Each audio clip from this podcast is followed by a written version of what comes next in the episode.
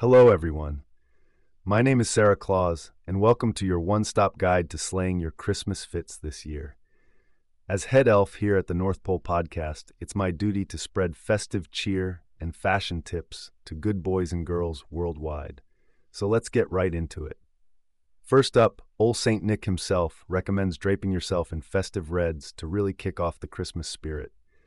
Whether you rock a figure hugging wool dress, cozy cable knit sweater, or cute pom pom beanie, red is sure to have you feeling merry and bright. Plus, don't forget the shiny accessories. Nothing says ho ho ho like a glittering red bag or candy cane scarf.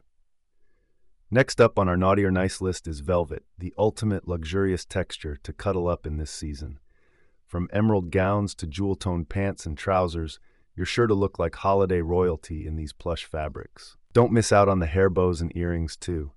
Nothing says present quite like an embellished dew. Keeping things sparkly, we all know no Christmas is complete without a healthy dose of sequins.